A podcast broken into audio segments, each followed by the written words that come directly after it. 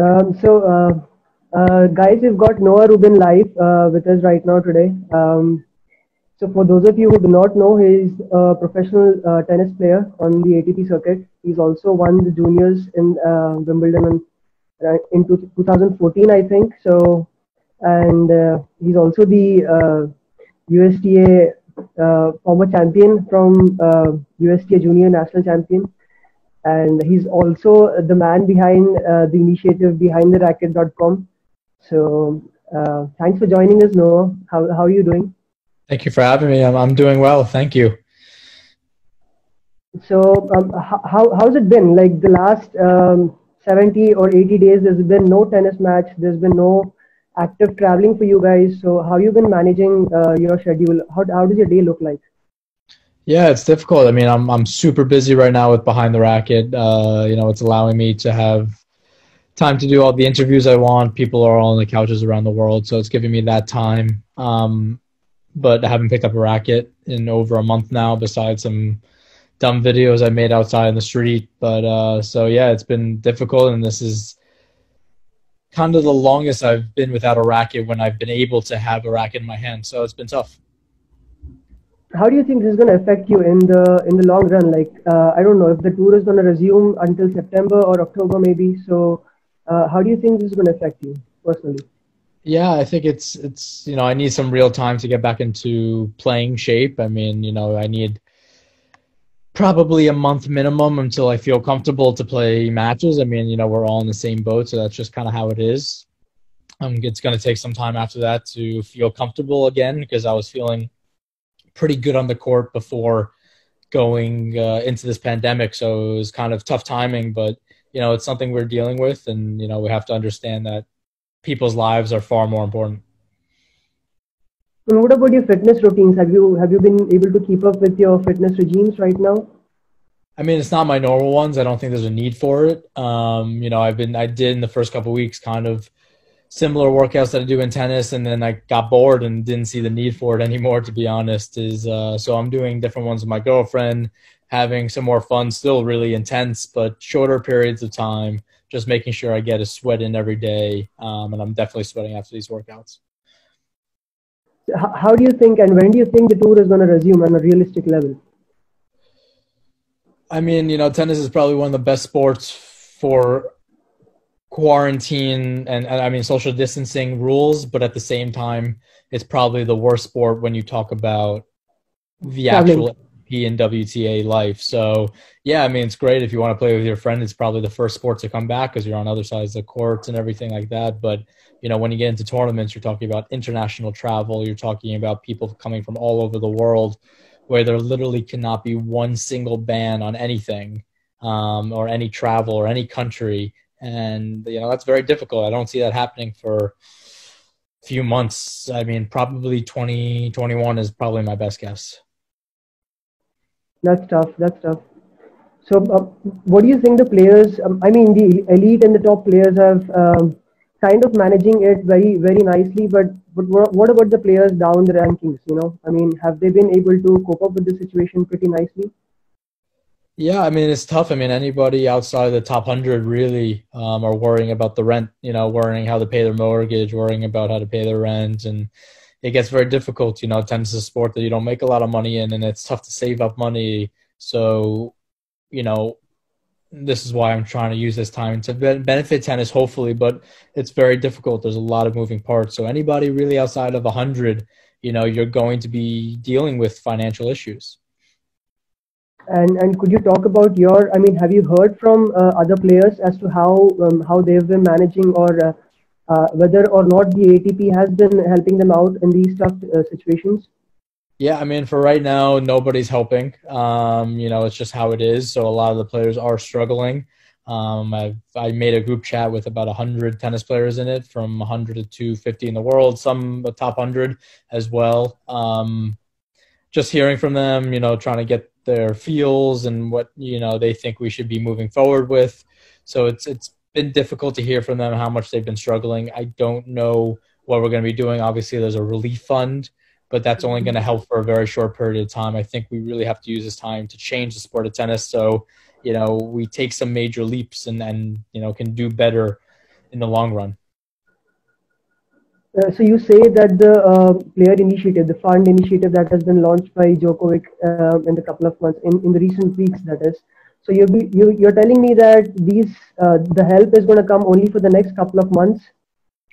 Well, you're talking about, you know, let's say they manage to, let's use these numbers of 250 to 700 in the world are going to get five or ten thousand dollars. Yeah, I mean it's great, and they need that money I do think the numbers are off. I do think, you know, the 250 to 700 ranking point is off, and that's a little bit skewed. Should be a little bit lower. I don't know if a guy 700 in the world deserves a check for that much right now. I mean, that's just the, the honest opinion of it all. But um, again, you're talking about five to ten thousand dollars. Great. A lot of people are not getting that, but that can only help for X amount of months, and then after that, we're going to be in the same situation all over again. So even if tennis comes back, I think we have to use this time to make the sport more exciting, to bring new fans to the sport, to really break down the sport and what's wrong with it so we can have a better sport to come for many, many years. And um, I mean, this is an issue that uh, I think many players, including Vasek Pospisil and many others like you, have raised it on Twitter that the pay gap between the elite players and the lower ranked players is, is very huge. And this is uh, not not there to be seen in the rest of the sports, but in tennis, it's it's huge. Why do you think that has been happening? You know, you look. You know, recently again, I re- I saw something that I posted on Twitter. It was just a poll that they made, and for the highest paid athletes in the world, um, two of them were from individual sports, which was Roger Federer and Tiger Woods.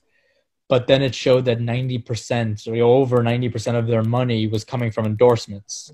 So you're talking about you know, where anybody really outside of 100, if you don't have something cool to show the world, if you're not very, very highly marketable, you're going to, you know, you're not going to have that many endorsements, if any. Then from there, you're talking about, okay, so that's that 90% piece that you're already losing out on. Now you're dealing about the 10% piece. And then if you're dealing, you know, if you're playing challengers compared to slams, I mean, the, the, the money is three, four times, uh, ten times the amount. So it gets very difficult. If you don't have the prize money or the endorsements, you, there's no money for you. So that's what we're dealing with right now. Is that you know the the tournaments that are successful are the ones at the top, the thousands, the Grand Slams, and only X amount of players can play those. So for qualifying guys around two two fifty in the world, they have to make sure they do well at a Grand Slam just to make a little bit extra money here and there coming back to the first point that you made that the sponsorships and the deals, the 90% that you're talking about, how do you think these players can leverage this 90%? Because right now, social media, I think, has a lot of um, wingspan that you would call for each player. So, do you think the lower ranked players should be, you know, propagating themselves more on the social media platforms? Yeah, I think they could be doing a lot more. I think even the guys that say, I only play video games, I only do this, and I'm like, okay, so live stream it, Twitch, do something. You know, I think as tennis players, it gets very difficult because a lot of them are taught from an early age, like even if you have a different passion, put it to the side, only focus on tennis. And I think that becomes a very difficult thing. So they become one dimensional. And for guys that even like, you know, you have the Kyrgios or Medvedev and they love video games, like twitch it more. And, you hmm. know, these are some of the guys that don't need to market themselves any further. It's the guys that are 75 in the world, 100 in the world, 225 in the world that have to do a better job in marketing. And, you know, I'm fortunate to build behind the racket, but not everybody has that. So use what you have, whether it's playing music. And I think this pandemic has allowed players to, you know, look at their other passions and to allow them to market. So hopefully once tennis comes back, this doesn't change their perspective and allows them to keep this going but you never know. I, I, think you know a lot of people around them are telling them make sure you focus on tennis. You can do this for right now, but when you come back, focus on tennis. Focus on tennis. So I think you know it's not only the players' faults by any means. Tennis has done a very bad job of marketing the players, but I think the players have a little bit to do with it. And what do you think about the tennis structure? Because I think um, every organization working on its own has created a kind of uh, difference in communication as, as well as uh, the players listening to the organizations and vice versa. So, do you think there is a change that needs to come in, uh, uh, let's say, a monopoly of organization for tennis? Yeah, I mean, you know, in my head, the ideal situation is connecting all the seven entities together and that's a very tough thing to do between WTA, ATP, ITF, and the four slams. It's you know that's a lot of moving parts, and I just my biggest issue is I don't think they see a vision. I don't think they have a vision that says, "Hey, I know us slams are making the most money right now, but if we all combine and work together, there's more money five years from now." And I just don't mm-hmm. know if they see it or if they're not willing to take the chance, whatever the case may be um, I think that's really preventing the sport from moving forward. So I think that's been a very, very difficult situation, and I don't know how to get around that. I mean, I've done, I've spoken to everybody on all fronts, and it's tough to get everybody on the same page. So that's what we're dealing with. There's just too many moving parts and too many conflicts of interest. Well, we've seen some movement happening in the past 16 months with um, with the chairman Kermode getting replaced and Djokovic getting re-elected as the president, a couple of players leaving the players council to make way for Federer and Nadal, and you know right now again Federer coming out with the statement that WTA and uh, ATP uh, should come together to merge. So do you think in the uh, next couple of months we might see some huge movements coming up? I think it might take longer than that. I think a merger really takes some real time and thought into it um, especially if it's further than just the ATP and WTA merging together. You know, with the player council movement, I'm not a huge fan of it. I know those guys are working hard, but you know, I'm not a big fan of having the Nadal and Federer in the players council. I think there's a lot of different ways we have to go about it. Um, you have a guy like Federer and Nadal; they don't need to be a part of it. Anything they say, they'll you know they have the platform to speak already. So I think we need more guys outside the top hundred. Guy like myself, a guy like some of the other players I'm working with that really care about it to have the input because right now we don't feel like we have a voice as much, even though we're the same guys playing slams as well. Um, so that's been difficult, and I don't know if Federer and Nadal are up for you know what it really takes to be a member of the council and communicate and be open to talks. And you know that's fine; they're very busy. I understand that, but don't sign up for the job then. Maybe this is not the right place for you guys. So you can do it on your own time Federer can literally tweet out something and it's going to be caught by the whole tennis community. So, you know, there's really no need. And if he really needed to, he can call the player council and anybody's going to pick up to Federer. So that's not an issue. So I think him taking one of the spots is a problem as well as Nadal. That's an interesting uh, view that you've given because uh, I think Djokovic, uh, being the head of the president, I mean, the president of the council, seems to be okay with these couple of guys coming in, and he's given his opinions as you know that uh, it gives you, as I mean, the lower ranked players a platform that because these guys have more weight when they talk.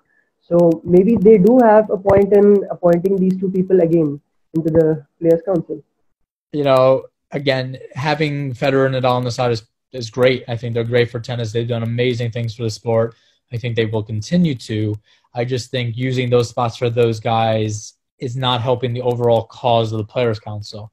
If you have a meeting and Federer is super interested, if he's still interested, which I don't even know if he is, he's very interested in being involved, and nobody will say no to Federer. He will be in that meeting. He can be a part of it. So I think using one of those spots, I, I just think it hurts the overall outcome and what the Players Council was for. So you know, I'm talking to my friend, everybody in 100 to 250, and we don't feel like we're a part of the communication process. And I think that's been a problem which I'm trying to fix.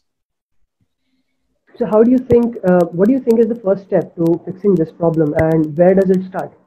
Yeah, I mean, I've spoken to a lot of guys at the top of the sport. I mean, you know, you're talking. I've spoken to the Vaseks and Djokovic and all these guys, and you know, trying to. I think I've made a name for myself, and I'm trying to help the sport of tennis. I'm trying to help mm-hmm. the players in it and I think they understand that. So, you know, in the end, I'm trying to take pressure off their plate as well as helping them out and doing it my own way as well because I don't agree with everything they do. But I'm telling them like, hey, you don't have to go to the guys 100 and 250. I can take care of them. I can tell them what's up. I can be the middleman of communication while also doing whatever I'm doing to try to help the sport. You know, it's it's a lot of groundwork. There's a lot of tennis players that need to be taken care of, and allow Vasek uh, Pospisil to take care of one to 100. He's good at that. He's done that. He knows those guys. I'll take care of 100 and 250. I've gained their respect and their trust, and then you know that will allow for better momentum and more communication. So, you, uh, so the initiative behind the racket, like you were speaking about it, how has that been helping out in uh, raising this awareness uh, in the entire tennis community?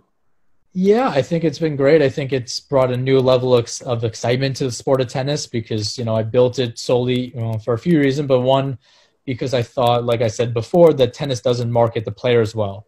It mm-hmm. markets the top three players very well, but that's it. So you don't really know what's going on in the other players. And in the individual sport like tennis, in order to follow the sport and follow the players in it, you have to know who they are. You have to know mm-hmm. what kind of people they are. You have to know their story. You have to relate to them. I don't think that was done before at all. So that's mm-hmm. why I really built this to bring that new level of excitement, to bring new fans to the sport so you can relate to them on a deeper level. And how has it been managing two things on your plate right now? Because you know your career has been. I mean, you've done Wimbledon Juniors, so that's a huge thing for you. Maybe you would have wanted to build on that a little bit more rather than focusing on you know behind the racket. So how has it been? Yeah, I mean, behind the racket is only a year old, so you know I had mm-hmm. time on the professional tour. I think honestly, behind the racket has helped me in a lot of cases. You know, I was in some dark places in tennis where I didn't want to play anymore, where I didn't want to compete anymore. I was very unhappy in the system of tennis, and behind the racket, you know, gave light to, you know, happiness in my life. It gave a, a way for my passions, and and so I don't have to put all my eggs into tennis because I love tennis, but I don't love the system of it. So it allowed me to have almost these forms of therapy to help people to be involved in so many other things that I wanted to do while doing, you know, my first passion and love, which is playing tennis, but not focusing about the results as much. And it's allowed me like right before this pandemic i was in the best place mentally i was. I got some great wins right before um, the pandemic and i feel good. And it's just about putting happiness on a pedestal you mentioned before uh, on your blog that um, uh, you've taken inspiration from a facebook page named humans of new york so um, how how do you think that has helped in uh, instigating your message here yeah, I mean, it was when I first came up with the account. It was three o'clock in the morning in New York. I was jet lagged coming back from the Australian Open. This was uh, 2019, and I was looking at the Humans in New York page, and this was at a time that I was already thinking about what can I be doing to utilize my downtime and also to make a difference. And I was like, this has to be. I always love this account, Humans in New York. I was like, how is this not done really at all in the sports world? And specifically tennis where you know you, you're not wearing a helmet or a mask. You have to know the individuals. And that's where i started. And within three days i trademarked it. I had the url i had the instagrams. I had my logo. I had my first story up. And it just it was just so quick. And then i really believed in it. And it's incredible to see you know how much it's grown and how how have the players uh, responded to you uh, during the interviews? Like do they do they get really personal with you? And uh, how are the questions? Yeah i mean recently i mean you know i didn't know what it was going to be like. You have i'm asking really really tough questions and, and players aren't used to it and they didn't know if they felt safe at first but you know i'm i'm they i think they understood i'm giving them the best environment to give them a platform to share their story and it's been incredible. I mean, people have thanked me. I've cried with people. They've hugged me. It's been incredible feedback in a place like social media where there's hate mail everywhere and people are crapping on everything. I think this has given everybody a chance to be positive and you know you feel the support and i think that's been incredible that's really great to hear so um, a couple of other questions uh, we've got from uh, fans that I'd like to address. So, um, what has been your most memorable match? I mean, it's it's most memorable match. It's tough not to put Federer in play. That was obviously an incredible match. Beating John Isner was great, but I think my first Grand Slam win, which was Benoit Paire, six, six, and six, first round of Australian Open, you know, definitely is up there as one of my top matches. But you know, each match I've played, you know, I have a list of ten. Let's say each match has a different place in my heart for one reason or or another. All right. So, uh, are you are you a video game fan? I mean, do you play video games, and have you been playing the? I mean, watching the Madrid Open right now. I mean, the one which Murray won. Yeah, that was interesting to see. I, you know, I be honest, I got kind of bored of it after a while. I watched like five minutes and it's fine. You know, I, I just don't love tennis video games that much besides Mario Tennis maybe. Uh, but I am a video gamer. You know, I haven't had that much downtime, but I do play NHL actually, which I'm sure nobody plays. I love it. I love hockey. Um, and Call of Duty every once in a while I, I get on here, but I've been super busy with behind the racket. This is kind of call it, you know, any of these games is a way to decompress and slow down a little bit.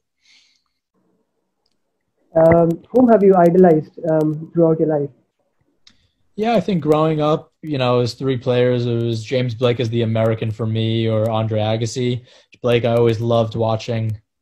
I mimicked a lot of my my backhand off of Agassi, and then you know uh, David Nalbandian and Lleyton Hewitt, you know, huge fighters, people I loved watching, and people you know I've always loved that backhand side um, of the sport, and you know they were just unbelievable competitors. So, um, have you got any uh, close, really close mates on the tour? And um, if, if so, then who are they? Close mates, you said? Yeah. Oh, uh, yeah. I mean, at this point, I've gotten very close with people through behind the racket, but you know, the Americans have a, a great connection. I think it's been this. You know, I at first I, don't, I, I started out pretty introverted at times, and then I started opening up a lot more. And I think players see that I'm pretty friendly. I make a lot of jokes. I'm super sarcastic. Um, and uh, yeah, there's a, I mean, for the most part, inside the top, you know, 100 to 250, I'm friends with almost everybody on tour at that point. There's a few guys here and there, and then uh, a decent amount inside the top 100 as well. I mean, behind the racket has really brought a lot of people together. Um, the so so if you were to give us a date as to um, when tennis has to resume, uh, what would that be? I think it's going to, I mean, I think you're going to see these exhibitions around the world, but true tennis tournaments, I think Australian Open 2021, maybe even later. Okay. Um, could you give us a quick this thing? I mean, a uh, quick build up on your perfect player as to what in your head would be a perfect player. Like, uh, whose backhand would you prefer? Whose serve would you prefer? Uh, perfect player. Um, Serve would probably be Kyrgios or Isner would probably be the tough. That's a tough one because Kyrgios was probably the toughest serve I ever faced, but Isner is obviously incredible. Um, forehand, the James Blake forehand is probably my favorite forehand. Backhand, probably Djokovic. Uh, yeah.